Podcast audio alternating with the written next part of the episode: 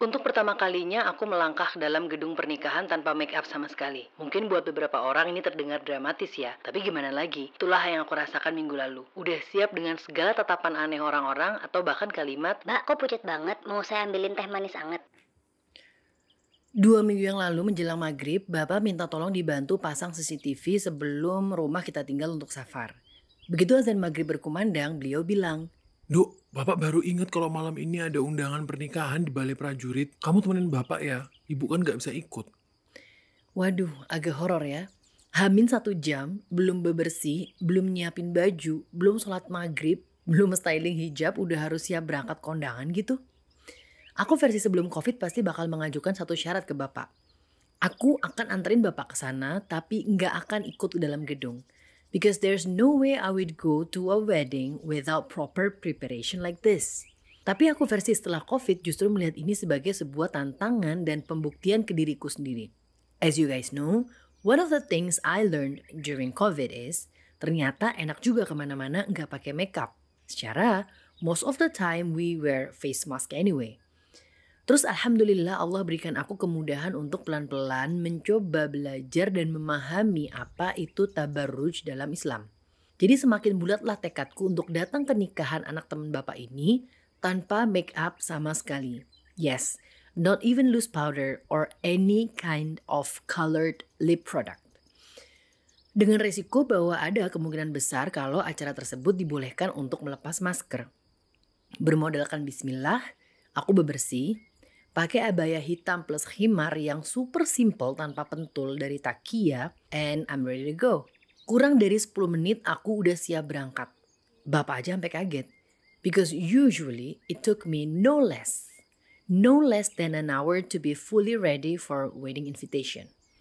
Sampai sana bener dong, dari awal orang udah nggak ada yang pakai masker karena emang undangannya nggak terlalu banyak. So, I followed along. Untuk pertama kalinya, melangkah ke dalam gedung pernikahan tanpa make up sama sekali. Mungkin buat beberapa orang ini terdengar dramatis ya. Tapi gimana lagi? Itulah yang aku rasakan minggu lalu.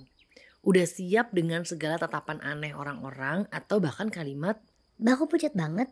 Mau saya ambilin teh manis anget? ternyata apa? Nobody cares. Nggak ada sama sekali yang judging aku gimana gitu. Dan bahkan ngeliat pun nggak ada. I felt invisible. Kayak nggak ada yang menyadari keberadaanku di sana gitu. And it felt liberating. Selama acara, otakku sama sekali nggak perlu mikir Aduh, makeup gue kelihatan norak nggak ya? atau pas makan mikir, Aduh, lipstick gue hilang nggak ya? hmm, sama satu lagi gini. Aduh, mana keringetan lagi? Foundation sama bedak gue geser nggak ya? Belum lagi kalau nggak sengaja ngucek mata karena tiba-tiba gatel. Yah, luntur deh ini eyeshadow dan eyeliner. Gimana ya? Gak bisa dijelasin dengan kata-kata pokoknya. Cuma bisa dirasain sendiri. Dan harapannya sih semoga aku juga bisa merasakan kebebasan yang sama saat akad dan walimah nanti.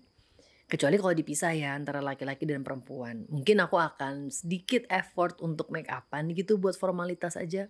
Semoga Allah mudahkan. Oke, sebelum mikir kalau aku ekstrim, tapi ya gak apa-apa juga sih kalau ada yang mikir aku ekstrim. Tapi setidaknya izinkan aku untuk berbagi ilmu yang aku dapatkan dari para asatiz hafizahumullah yang menjadi landasan berpikirku untuk mengambil keputusan yang mungkin masih belum biasa di society kita.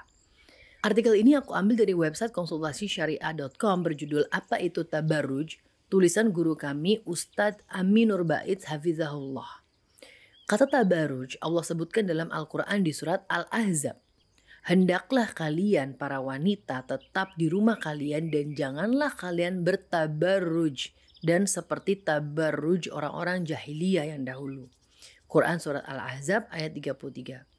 Al-Qurtubi menjelaskan makna tabarruj secara bahasa. Beliau mengatakan, tabarruj artinya menyingkap dan menampakkan diri sehingga terlihat pandangan mata.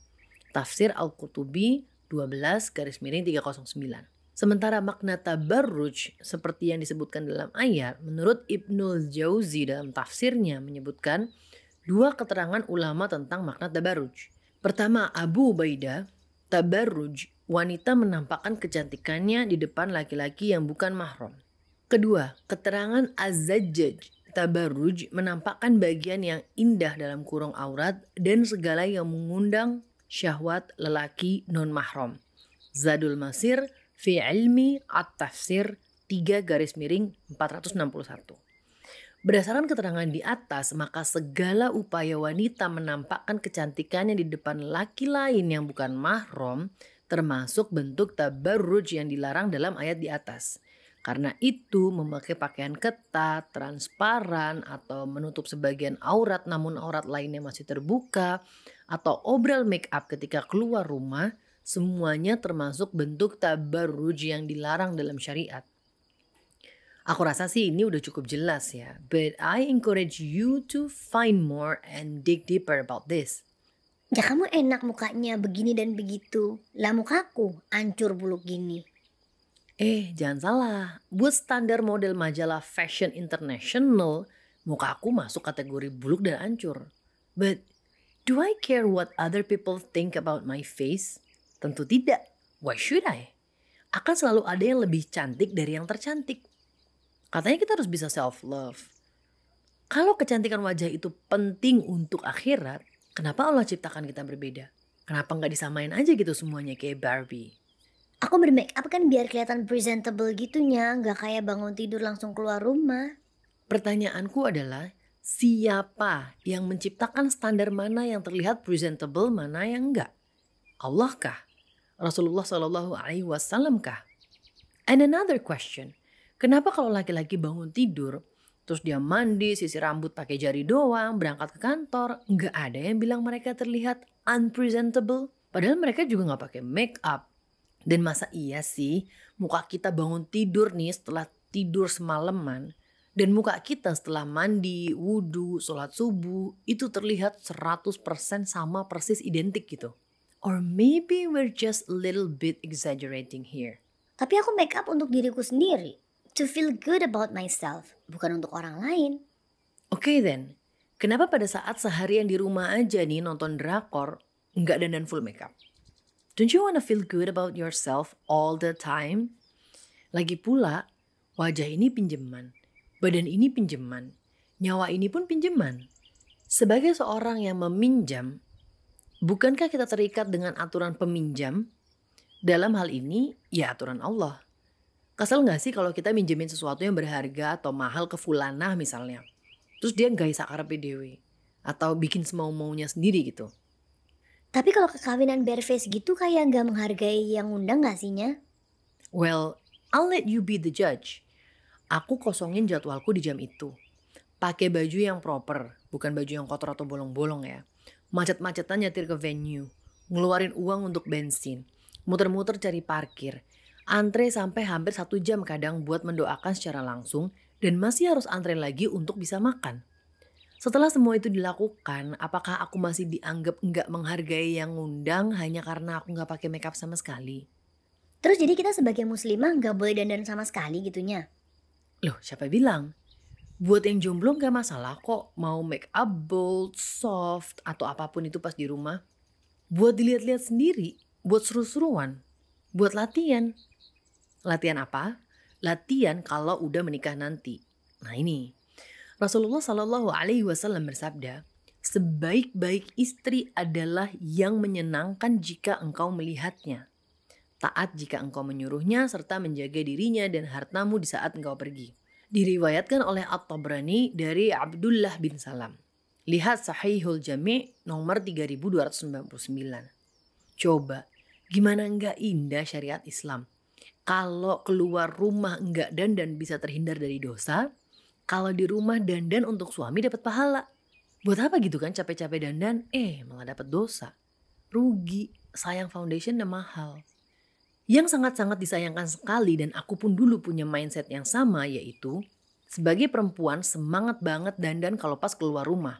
Tapi di rumah malah males. Kebayang dulu ya, apalagi kalau nanti aku udah menikah dan jadi ibu rumah tangga. Siapa gitu yang mau lihat kalau aku dandan di rumah? Tapi coba sekarang dibalik ya, sedih nggak sih kita perempuan sebagai istri kalau lihat suami itu di rumah malas mandi, pakai baju yang udah belel, bukan karena nggak ada baju lain yang bagus ya, tapi karena menurut dia ini yang paling enakan. Giliran mau ketemu temennya malah mandi nggak perlu disuruh. Pakai baju yang paling keren, paling mahal, minyak wangi dipakai seperempat botol, sisiran yang rapi, terus tanya ke kita. Sayang, aku udah ganteng belum? Kalau aku pribadi sih ngenes banget lah ya. Bakalan ngerasa yang Kenapa untuk orang lain dia mau effort tapi untuk aku istrinya malah enggak? ini bukan tentang menerima apa adanya ya, atau Hanya dengan kamu aku bisa be myself. nggak mandi, jorok-jorokan gitu. Tapi ini tentang firman Allah dalam surat Al-Baqarah ayat 228. Dan para wanita mempunyai hak yang seimbang dengan kewajibannya menurut cara yang sepatutnya. Ibnu Abbas berkata, Sesungguhnya aku senang untuk berhias untuk istri sebagaimana aku suka ia berhias untukku karena Allah berfirman dalam surat Al-Baqarah ayat 228 tadi. Well, what I'm trying to say is, sering kali tanpa sadar kita merasa in control of something. Padahal mah enggak, justru kita yang sedang dikontrol oleh society, oleh hawa nafsu, oleh pujian orang lain. Kita bilang kita dandan untuk diri kita sendiri. Tapi setiap ada tutorial makeup yang lagi happening, ikut supaya update. Bukan cuma itu, rela ngabisin uang untuk beli make up yang mahal hanya karena semua orang bilang itu Bagus banget sumpah nggak ngerti lagi asli beneran nggak bohong. Padahal ternyata setelah kita pakai B aja atau bahkan sampai bikin breakout. Kita bilang kita dandan untuk diri kita sendiri. Tapi kalau ada perempuan yang bilang Ih, make up lo kok agak norak gitu ya? langsung sakit hati. Kalau ada laki-laki good looking yang bilang Ih kamu cantik banget ya pakai lipstick itu. Kelihatan seger. langsung senyum-senyum sendiri. Apalagi kalau kita ada hati sama dia. Kita bilang kita dandan untuk diri kita sendiri. Tapi ngerasa insecure bahkan sampai nggak pede banget untuk pergi ke tempat yang mewah, polosan tanpa make up. Syariat Islam hadir bukan untuk mengengkang kita, tapi untuk membebaskan kita dari semua tekanan-tekanan masyarakat yang hanya akan bikin kita stres. Nonsense standards that will eat us up from the inside. Syariat Islam hadir bukan untuk merumitkan yang sederhana, tapi menyederhanakan yang rumit. Masih banyak benernya yang mau aku share tentang statement ini, tapi kayaknya butuh satu monolog sendiri. So, inshallah, I will pick up where we left off today next week. And on the meantime, try to be free from makeup whenever you step outside the house. It's okay, baby steps. Starts from small and work your way up. Try to love your bare face. Try to be totally grateful with what Allah has blessed us with. Abaikan tatapan orang lain. Kalau prinsipku gini, you don't see me if I'm not looking at you. Itulah kenapa orang yang kenal aku selalu bilang, Lo kenapa sih kalau jalan mukanya ngeliat ke depan terus nggak noleh kanan kiri? Ya karena menurutku aku nggak ada uzur untuk ngeliatin orang di sekelilingku pas aku jalan. Semoga Allah mudahkan kita untuk bisa selangkah demi selangkah melaksanakan perintahnya serta menjauhi larangannya.